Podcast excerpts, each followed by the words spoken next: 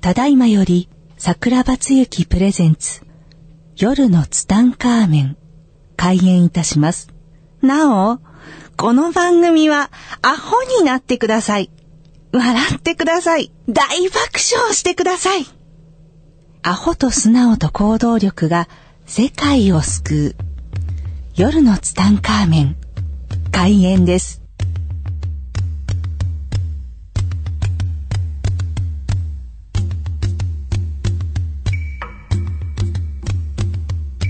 はい皆さんこんばんはこんばんは。パーソナリティの桜庭つゆきでございますアシスタントの、ちょっともう一回 もう一回皆さんこんばんは、こんばんは。えーパーソナリティの桜庭つゆきでございます、アシスタントの行龍雲です。えー夜のツタンカーメン今週も始まりましたねギ始ャオまりちゃんましたね。早かったですね、一週間。毎週毎週早いですね、はいあの僕ねほんと最近ものすごいハードなスケジュールでございましてはい。今ピンポーンとなりましたね。なんだろう宇宙からの宇宙からのメッセー お知らせジ。あのね、すごいハードなスケジュールでして、はい2週間前はね、はい。カンボジア行ってたんですよ。カンボジア。はい。カンボジア行ってて、はいで、1週間カンボジア行ってまして、はいで、夜中帰ってきたんですよね。はいで、夜中帰ってきて、はいで、家に着いて、はいで、仮眠を取って、はいで、朝一、大阪に行ったんですよ。朝7時ぐらいの新幹線で。大阪。は。はいい。で、えー大阪でね、え2日間で3公演あったんですよ、先週。喋りまくり。す喋りまくりで、2日間でね、25時間喋ったんですよ。ごいですね。すごいですよね。そして、えー日曜日の夜中に、はいえー懇親会終わった後に、はいえー新幹線で帰りまして、はいで、次の日の朝一で、はい中国行ったんですよ。中国ですかはい。そして中国行って、はいで、金曜日の、月曜日に行って、金曜日の夜中帰ってきたんですよ。中国に月火水木いて、金曜日の、はい、金曜日の夜中帰ってきた夜んでに帰ってきすねた。で、土曜日の朝一で、また大阪で公演だったんで、また朝の新幹線乗って、はい大阪行ったんですよ。うん。そして、昨日は、奈良で、講演会で、またね、延べ、20時間ぐらい喋ったんです よ。本当ですかはい。そして、今日朝起きて、はい。朝一で来て、ここに来たんですよあ。、今に至る。今に至るんですよ。すごいですね。いや、自分でね、よく倒れないなと思ってね。あのーなんで今日ね、思考回路がね、ちょっと、いつもよりね、ちょっと、最高な感じなんですよ。だから今日 は、はい。今日はね、ギャオちゃん喋ってね、任してくださいよ。もうちょっと、たくさん喋って、今日、今日さ、はい逆転しようよ。 ダメ。俺突っ込頑むから、張ってギ第ャオ4のが、話が聞きたいんですよ。いやいや、ギャオも人気あるよ。そうギャオの声にさ、癒されるってさ、なんかブラックギャオの部分出してないからさ、そうですね。ねえ、もっと出せばいいのに。そうですね。だから今日はギャオの半生を語るっていう、皆さんが聞きたいね、ギャオちゃんってどういう人なのかなって。何そ れ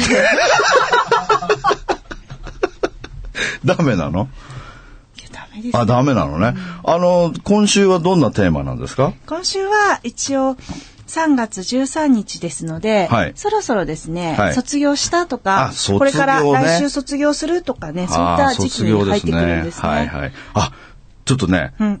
今ちょっとふと思い出したんですよ。やった。あのね、朝一で、はい。僕あの、大阪にね、行った時にね、大阪の電車の中でね、はいものすごい面白いことがあったんですよ。びっくりしたんですよ。ほら、あの、大阪の方たちのおばちゃんってすごいじゃないですか、パワいーが。いですよね。なんか電車とかも、うん駅員さんとかも。うん、でね、朝早かったから、はい人がね、少なかったんですよ。で、サラリーマンとかいないんですよ。あれ確か日曜日だったのかな日曜日のだから、早朝日曜日の早朝だから、あんまり人が乗ってないんですよ。はい。で、まばらになってて、で、僕の前にね、おばちゃんが二人座ったんですよ。うん。あのね、和子さんとよしこさんというおばちゃん名なのね前、ゆなんでわかったんでだっすて二人で呼び合ってるじゃん、名前。かさん、よしこさん。そうそう、和子さんとかよしこさんとか呼び合ってるかあーなるら、あまりにもね、強烈だったから覚えてるんですよ。でね、その和子さんという人がね、はい結構こう、なんていうの、こう、ぽっちゃりタイプですよ。なんていうのかな、あの、こう、ジャイコタイプ。結構こう、ぽっちゃりした方で、で、よしこさんというのはちょっとこう痩せ型なんですよ。二、人ともね、50後半ぐらいかな。今、行くよさんあ、来るよさん。そんな感じね。そんな感じそんな感じでね、その人がね、こう、そのね、和子さんがね、体大きからね、声もでかいんです よ。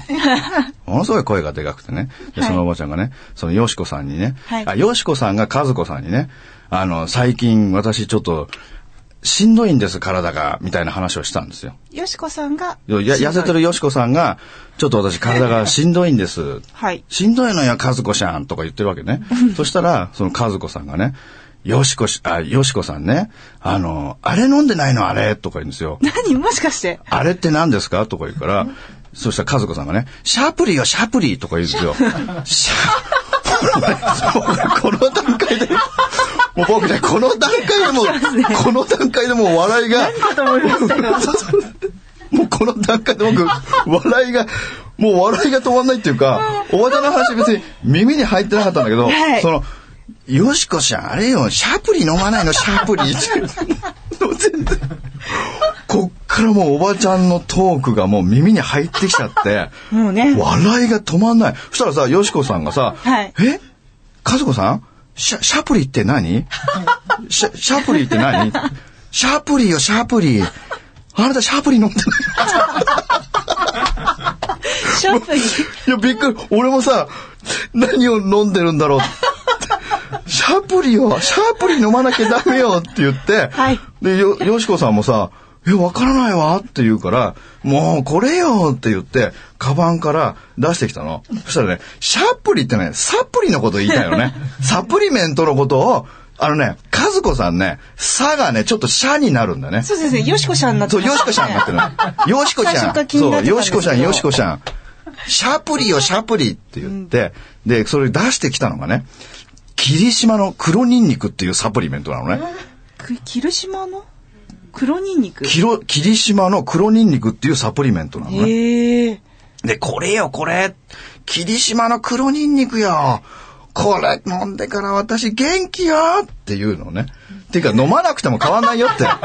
絶対それ効果ないよって。あなた、もともと元気なんだからって思ったんだけどか、にそうなのそれ飲んでから元気なのってよしこさん言って、そうよ、私はもうこれ飲んでからすごい効果があるのよとか言って、どあなたのね、絶対これ飲みなさいとか言うんですよ。はいで、よしこさんが、ああ、そう、じゃあ私も飲んでみようかしらっていうね。で、これすごくいいわよって、あなたの旦那さんにも飲ませなさい。家族みんなうち飲んでるわよって言うんですよ。でね、その和子さん笑っちゃうからね、自分の旦那さんのことをね、殿って言うん ですよ。うちの殿もね、このシャープリでね、もうギンギンよって いうのを、もう俺、この瞬間から、もう笑いが本当にこらえられなくなっちゃって。でね、俺の隣にいた若いお姉さんがいるんだけど、このお姉さんね、両手の握り拳がね、わなわなと震えてるのも、笑いこらえるために、もう下向きながら、はい握り拳を、 もうこうやって笑いをこらえてるの。俺その姿見たらね、もうほんと笑い耐えられなくなっちゃって、もう思わず吹き出しちゃってさ、でも、その和子さんの話はさ、たまらないわけ。で、あなたの殿にも飲ませなさいとか言って、シャープリを。シャープリオ。でね、あなたの旦那さんも最近ご無沙汰でしょとか言うわけですよ。もうなんで朝から下ネタなんだよと思ってね。 朝から下ネタ飛ばすなよと思ってね。あ、それでね、僕の隣に、あのね、ぬくむずみたいな人が座ってたんですよ。で、この人なんで笑わないんだろうってパッて横見たらね、あの iPad を見にしててね、黒島のキリギニコのホームページ見せたの。シャープリ、シシャャープリープリ調べ始めてた 気のに。なっちゃった。便利な世の中ですえーね。もうねこうはい、面白かったね。本当に面白かった。すごいですね。すごかったね。あれどうでもいい話なんだけどいね。や、大王のために。はい、本当にすごいですね。現れたあのー、和子ちゃん和子さんね、本当に。霧島の黒ニンニク俺も注文しようかな。フィクションじゃないんですかフィクションじゃないですよ。こんな話どうやって思いつくんですか どうして思いつくんですかこんな。即興でこの話作るのいや、すごいなとす思ってご聞いいてたんでですすよ。ね。本当ですよ。本当ごい実話ですよ。実話もう週刊実話ですよ、これ。はい、卒業でしょテーマはね。あそうですよ。卒業の卒話業してくださいよ。 もうギしャオはすぐブレるシャープリ始まかっちゃらっねた。そうですね。はい、卒業ですね。はい。あの、卒業式といえばですね。はい僕、僕の話するとほらまたギャオが怒るじゃないですか。まあ、適度に怒っていきたいと思います。そうですか。わ、卒業式といえばね、あの、忘れもしない中学3年生の時の卒業式にね、はいあの、卒業式終わって、はいあの、帰る時に、はいまあ3年生じゃないですか。そう1年生とか2年生とか、うんいろんな人が来てね、身ぐるみ剥がされたんですよ。ボタンくださいとか。ボタンください。うん名札ください。うんで、カバンの中に入ってるものくださいって言って、もうほんと全部持ってかれちゃったんですよ。ちょっとイラっときてるのうん。だって本当なんだもん、これ。モテモテだったんですね。そうなんですよ。モテたんですよね、あの時ね。でね、その時 ね、あの、僕ね、本当にあの、今でも本当に一生忘れないですよ。でなんでそんな笑うのここ笑うとこじゃないですよ。突っ込むとこなんじゃないのシャッピーがシャープリが、あシャープリが壺に入っちゃってんの我慢の ずっと我慢してたのカバンの中へカバンの中シャープリ入ってないよ。その時はシャープリはないよ。その時はね、そういうの飲んでないからまだね。で、3年生もそうだけど、はいあのとにかく本当にいろんな人に囲まれて持ってるものと取られた中でね、僕はね、その中学2年生の時に、これ、この話、あの、踊り場で振られたっていう話しましたっけしてないんじゃないんですか、ね、あしてないんですかそれいいですね踊り場で振られたとか超い いですねあ超いいですか、うんえ、あ、翡翠さんの番組で喋ったんですかだからわかんなかったあー一番とっておきのネタは翡翠さんの番組で喋っちゃったっていうのそうなんですよ。二週続いてきましたからねそうなんですね。それ先週の放送、あ、先週じゃないか。もっと前ですね。先先月月のの放放送送でですね。はいあの、踊り場でね、中学2年生の時に、うんあの、高橋由美子ちゃんっていうね、可愛い女の子に振られたんですよ。うんで、その時ね、もう立ち直れなかったんですよ。突然ね、中学3年生になる時の春休みにね、はいその高橋由美子ちゃんに呼び出されて、はいで、実はもう私たち終わりにしましょうって言われたんですよね。で、意味がわかんないですよ。だってもうラブリーの絶頂ですよ。うんえ、どうしてどうしてって言ったら、彼女すごい真面目な子で、今度中学3年生になるから、あの、受験勉強があるから、受験に専念したいから、あの、どうしてもお付き合いはできませんって言われたんですよ。すごいショックじゃないですか。んで、僕はすごく好きだったから、もうね、すごいやだやだずっと言ってたの。1時間ぐ らい。やだやだ別れたくないよ僕は受験の勉強邪魔しないからって言ったんだけど、うんダメ。あなたがいると勉強に集中できないからとかね、確かにどうしていやにぎどうしてにぎやかそうだなと思っていやにぎや違うにぎやかそういやいやいや、このキャラじゃないよ、当時は。そう当時はこのキャラじゃないですよ。当時はすごくスマートな青年ですよ。 OK 続けてください、はい。それだ、それですごく、本当にね、そのた、あの、踊り場、体育館に続く踊り場のところで、もうずっとやだやだやだやだ言ってたんだけど、もう、本当にごめんなさいって言って、その由美子ちゃんは走って帰ったんですよ。で、僕、本当にその時もうね、その踊り場でね、泣き崩れたんですよ。この世の終わりだともうこの世の果てですよ。んだからもうね、あの、床にね、水たまりができるぐらい泣いたんですよ。大変脱水症状脱水症状です。もう下からも出てるし、上からも出てる。大変だったんですよ。それで、ずっとね、筋ツッコミ遅いね。で、とにかくもうずーっとね、あの、何ヶ月かな、もう結構落ち込んでたんですよ引き。ずってたんですかだって僕、引きずりようじゃないですかあ。そうだ引きずりをだ引きずりようだかそら、うもうでしたそうでしたずっとなかなかね、好きな人を忘れられないんですけども。で、その、卒業式の日にね、その、由美子ちゃんがね、僕のとこに来たんですよ。あら僕のとこに来て、で、あの時はごめんなさいと。で、実は、まあ、手紙ももらったんだけど、あの時はごめんなさいと。で、あの時は受験勉強にし、あなたのことをね、とにかく好きすぎて、一緒にいると勉強がはかどらないから、その、お別れしたけど、実は私はまだあなたのことが好きなの、みたいなことが面々と書いてあるわけですよ。うん感動するんですよ。感動するけど、僕はもうその時すでに、違う子が付き合ってる、いたと付き合ってる子がいるんですよ。だから、ごめんね、由美子ちゃんって言ってね、そういう卒業式の思い出があるんですよ。オチは落ちない。シャップリシャップリそこでシャップリ入れてくるいやいやいや、もうね、またあの、まだ、いや、あるけど、またほら、ギャオが機嫌悪くなるかそらうね。ですね、はいもう今だいぶイライラ来てますそうでしょそうでだすかねら、ちょっと話を軌道修正しなきゃいけないですね。やっぱり卒業式シーズンだから出会いと別れだね。はいいろんな別れもあるし、出会いもあるしね。なんかそういうので、出会いとか別れでなんかこう、ギャオもあるでしょいろいろと。ありますね、はい、どんな今日はギャオの回だからね。そうですね。まあ、部活、高校の時部活をやっていて、はい。で部活の後輩の子たちがはい花束を送れたとかね、あー爽やかな思い出がいえ、っぱないんかあこりう、ます、ね。男関係はないんですか男関係はそんなにないんで、えギャオの男関係って結構、質問が来てますよ。いや、そんなことないですけど、まあ、はい私を褒めているメールをじゃあ一つ、ちょあ、ぜひ読んでくだっとさい。少し前にいただいてるメールなんですけど、はい。えーっとですね、ラジオネームとかはないですね、ペンネームとかはい。ないんですけど、はい。はいえー、あ、少し前ですね、1月23日の放送を聞きました。はい、ずいぶん前ですね。最高です。はい、ありがとうございます。桜庭大王様のお遍路の話。はいあ、お遍路の回です、あ、トイレ掃除の時そうですねですね。病院のトイレ掃除の話。はい、楽しかったです。ありがとうございます。そして感動しました。はい。自分のトイレ掃除が甘いと思い ました。また一人ね、はい。こちら側にあ連れてきてしまいましたあ。ね。はいはいはい。桜庭大王様を見習って、まはたいトイレ掃除をします。あ、すごいですね。あ桜庭大王様尊敬します。こりがとうございます。こまでが前置きですね。はい。本編いきますよ。本編、はい。ギャオさんの喋り方が優しくて素敵です。あ、いいですね。あ盛り上げたい、はい笑い声も楽しいです。あ、いいですね。ありがとうございます。はい、ありがとうございます。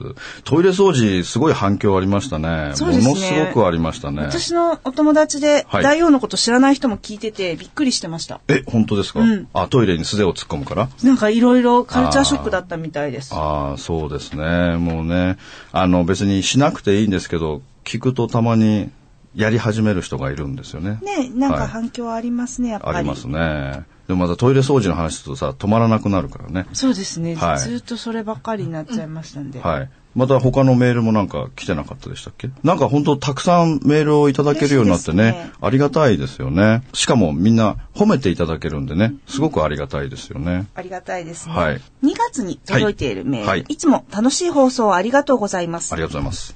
初対面の方に、はい。いい笑顔ですね、と言ったら、おはいありがとうございますと喜んでいただけました。あ、はいはいはい。実践してくださったんですね。そうですね。で居酒屋やバスの添乗員さんに言わさせてもらいました。はい。ありがとうございますと言われた時は、こちらも嬉しくなりました。はい。桜庭さん、教えていただいてありがとうございますあ。ありがとうございます。感謝してますあの、です人ねを褒めるっていうとこ回の時ですかね。そうですねやっぱりめ目の前にいる人の心に火を灯すという話の時でしたね。そうですねやっぱり、あの、今しかね、過去も未来も大切にできずに、今しかね、大切にできないですからね。今できることは目の前にいる人のお心にね、火を灯す。目の前にいる人の心にはマッチ棒が入ってるんですよね。で、そのマッチ棒に、いかにして火を灯していくか。はい大きな火を灯そうとしなくていいんですよね。小さな、本当に小さくて小さくていいので、ポッと小さな炎を灯してあげる。だから、コンビニとかね、スーパーでも、どこに行っても、お僕は必ずその人のことを褒めるんですよね。でもそれは、僕の中でも2万5千個ぐらいね、褒める言葉が入ってるんです よ。だからね、勝手に出てくるんです。でも一番簡単なのは、笑顔が素敵ですねっていうのが一番簡単なんですよね。みんな言われて嬉しいですし。あのー目の前に人の心にね、火が灯ってる人にね、その火をね、消す消防士みたいな人がいるんだよね。うんあれ、一番困るんだよね。いますね。いますよ。ね。だから、たまにこう、喋ってると、ギャオも僕の火を消すときあるんだけど ね。桜庭さんの消防 士。いいですね。皆さん応援してください、私のことを。はい、そうですね。消しても消しても、はい。ね。はい。でも言え僕ないは、炎があるんで。そうですよね。次行きましょう。はい親愛なる、サク様、ギャオ様、毎週楽しくラジオ聞かせていただいております。はいはいはい。キャンベルと申します。あ、キャンベル。はい。サク様につけられたニックネームってはい、僕がつけたあだ名わでかすりね。わかりまますす、わかります。キャンベルさん、いつもありがとうございまはす。いありがとうございます会社で仕事しながら過去の放送を繰り返し聞いています。あありがとうございます。は最近の放送で、ちょっと気になることがあったのはでいメッセージを書かせていただきました。い。ね。はい。 1月31日の放送で、はい昨年12月末にお店に入られた時に、はいお金で手に入らないものが取られたとおっしゃっていたんですが、ああ、はいはいはいはい。サク様の講演会、なぜか翡翠さんのラジオでもサク様が語っていらっしゃいました。あ、そうなんですね。幾度とおはい聞きするうちにだんだん気になってきて、はい持っていかれたか気になってるんですよあヒントだけでも聞かせあ。あ、ていいや、ただ全け然、たらあの、別嬉にしい内な緒にしとてる思わっけてでいもまないすん。ですよ。だから、いろんなもの持ってかれましたけども、そのお金で買えないものっていうのは、やっぱ、あの、うち石屋さんなんでね、はいもう手に入らないものとかたくさんあるんです手よに。入りづらいもの。手に入らない。そうで桜す庭ねさ。んだから、そうそう、あ海外の、から持だってかこられたレアものっていうのがあるんですよね。だからそういうのも、やっぱり持っていかれたので、まあそれはもうお金出してももうないんですよね。だから持っていかれちゃったんですよね。はい。でもね、えー本当に落ち込んでたのは2分ぐらいでしたからね。祭りでどうにかし たと。祭りですよ。祭、 皆さん祭ってるんですかねあ、ちも祭ってますよ。祭ってますか遅刻しそうな時いつも。祭ってますかあ、そういえばね、はいあの、昨日もね、事後報告で来ましたよ。あの、あ僕、なんかありましたっけ僕んとこね、はい本当ね、最近ね、もう講演会でいっつも喋りますよ、この話をね。祭ろうねっていう話をするから、僕ね、いつもね、講演会に来てる人にね、悪しき予言をしちゃうんですよ。悪しき予言悪しき予例え言をしちゃうんですよ。あの、占い師とかさ、はい霊能者とかこう、悪しき予言をして、心に灯ってる火を消すような占い師とかいるじゃないでばす怖か。がらせてね。そうそうそう。ああいう人の言うことはね、一切信じなくていいんですよ。霊感商法的なの全はく信じなくていいんですよ。だって、そんなね、悪しき予言をするような人にはい、正しい情報が降りてくるわけがないんですよ。確かにだからね、そういう人が言うことは全く聞かなくていいんですよ。だけど、講演会に来てくれた人にね、わざと僕はね、悪しき予言をするんですよ。なんて言うんで すか。 3日以内に、地獄に落ちろよっていうね。なんか人格変わった。いやいや、やっぱりだって、僕もその、この8年間の間にね、人体実験してきながら、やっぱ辛いこと悲しいこと理不尽なことがあった時に、はい必ずそれを笑顔で感謝して受け入れると、その後に必ず面白い現象が降りかかってくる。はいそしてその辛いこと悲しいこと理不尽なことっていうのは、やっぱり自分が未熟で至らないからこそ、降りかかっていることなんですね。はいだから原因を追求していけば、必ず自分に落ち度があるんですよね。で、その部分に気がつけた時に、本当自分が思ってもみなかったし、考えてもみなかった現象が降りかかってくる。これはね、本当にすごいことなんですよ。本当に面白いことなんですよ。だから、必ずね、何かあった時にね、この3日以内に、皆さんのところにも、一見ね、不幸と思われるような現象が降りかかってきます。でもで、もその時に、祭れるのか祭れないのかを試されてるんだと。その時に、祭れた人には、ものすごい面白い現象が降りかかってきますっていう話を必ずするんですよ。あーいいでだすかねら、だからね、みんな、僕ね、ほんと最近思うんですけど、やっぱりみんな辛いこと悲しいこと多いですね。たくさん降りかかってきますよいろんなことがありまね。一昨日か、一昨日も、あの、メールいただいたんですよ。あの、実はね、5万円支払いをしなきゃいけなかったらしいんですよ。 5万円。はい。そう、5万円の支払いしなきゃいけなくて、で、その5万円を支払うために、ATM で5万円を下ろして、はいえー、なんかそれを支払いに行こうと思っていたんだけれども、えーついついね、あ、ついついだというか、トイレに行きたくなった。うんで、トイレに行きたくなったので、トイレに入った。はいそして、トイレから出て、そこにお金を支払いに行こうと思ったら、財布がない。はい。トイレに忘れてきちゃったんだね。わお。慌てて取りに帰りました。ガバッとトイレを開けたら、なんと財布があったんですよ。わお。よかったーと思って財布を開けてみたらお金が抜き取られてたそこでガクッときて愕然とするわけですよでもその瞬間僕の話を思い出したって言うんですよそうだこんな時こそ祭ろうって言って「 祭りだ祭りだ祭りだ祭りだ」って歌ったらしいんですよ大きな声で、危険人物ですね。いいですね。そしたらねうん褒め言葉ですよ。うんそしたら隣に入ってた、おば、なんか用を足してたおばちゃんが、あれサブちゃんかいって言ったんだって。それ はない。ほんそとれはない。書いてたんですよ。いただいたメールに書いてたんですよ。あそうかメールに書いてあったんですよ。ノンフィクションです。ノンフィクシ間違えた間違えョン。た。僕、持ったことあるあるないよ。 あるですもう本当持ったことないからね。そして、だから祭りを歌ったんだって。で、祭りを歌ったら、なんかワクワクしてきたんだって。この後、そういえば桜庭さんが言ってた、そうとんでもないことがそう降りかかってくるんだ。そうそうそうだからそうだそうだワクワクしようと思って、はいもうワクワクしてたんだって、毎日毎日毎日。どんな現象が降りかかってくるんだろうって言って。で、僕が前その泥棒がね、来た時に、はいたくさんお金持ってかれたけども、そのお金で、その泥棒のね、その家族の人とか、もうその人がね、何か皆さんに喜んでもらうようなお金を使い方をね、してくれてみんながハッピーになってくれたら嬉しいな、ありがとうとか言ってるわけですよ。泥棒に対してね。で、だから、その人もね、その5万円を取っていった人にね、このど5万円でね、かあの、周りの人たちをね、幸せにして、し幸せにするようなお金の使い方をしてください。でね、それでみんながハッピーになってくれたら、私は幸せです。お金を取ってくれた人ありがとうとか言うわけですよ。来てますね。来てますね、だいぶね。アホ中のアホですね。すごいですねすごいですよ。神様そはうした大好きでらす、そういう人が。そしたらね、その3日前に自分が受けたかった講演会というかそのセミナーがあるセ。ミナーなんかこう何ヶ月講座みたいな感じで、はいはいはいなんかその資格を取る先生になるための講座があったらしいんですよ。はい。えーなんか半年間講座みたいなね、うんで、それがね、38万円するんだって。うん。なかなか素敵な金な額かだよなね。か頑張らな38いと万いけな円い。金額ですね。で、それ出たかったけども、お金はないし、受けれないなと思って諦めたんだって、はいそしたらね、その3日前に、その先生から電話がかかってきて、あのー、実はあなたに、この、いいつもあなたにお世話になってるから、私の講座を手伝ってほしいって言われたらしいんですよ。えー素敵でも、私38万円もないんですって言ったら、いやいやお金はいらないから、僕のそのサポートをしてほしいって言われたらしいんですよ。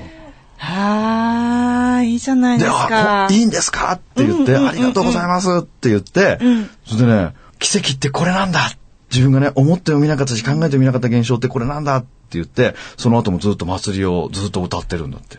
祭りすごいですね。祭りすごいんですよあちょっといい話よあの。本当にねいいですね祭りはすごいですよね。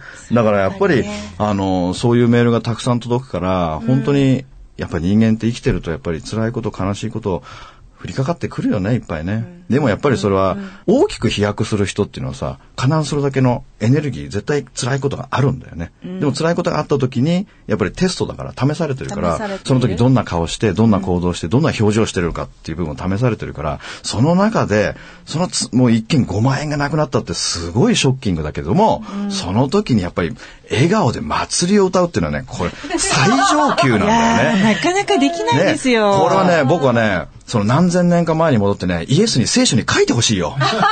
イエス に聖書に書いてほしい。そう、辛いことがあった時、祭りを歌いのか、みたいなね。どうしよう。うねん。え、だって本当にすごいことですよ。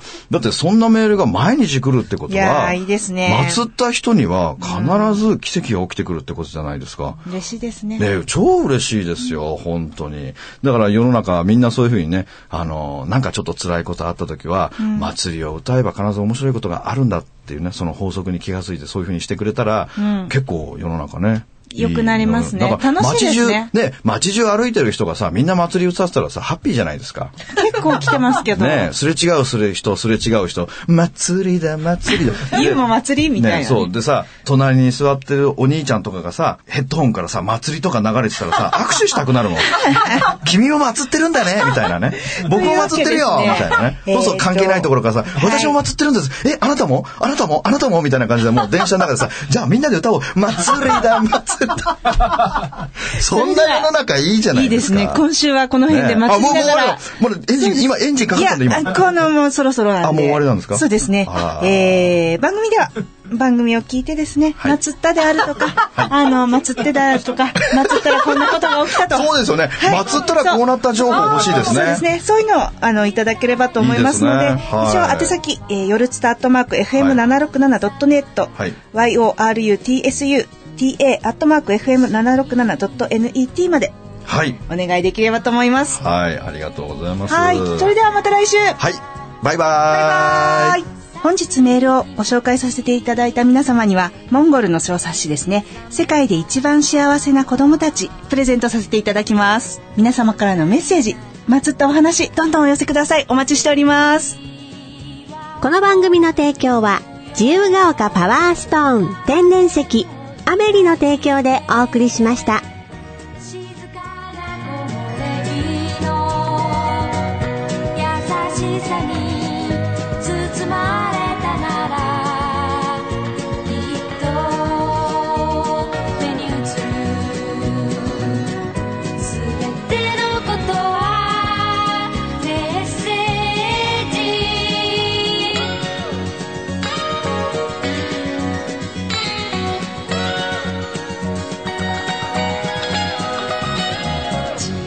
小さい頃は神様が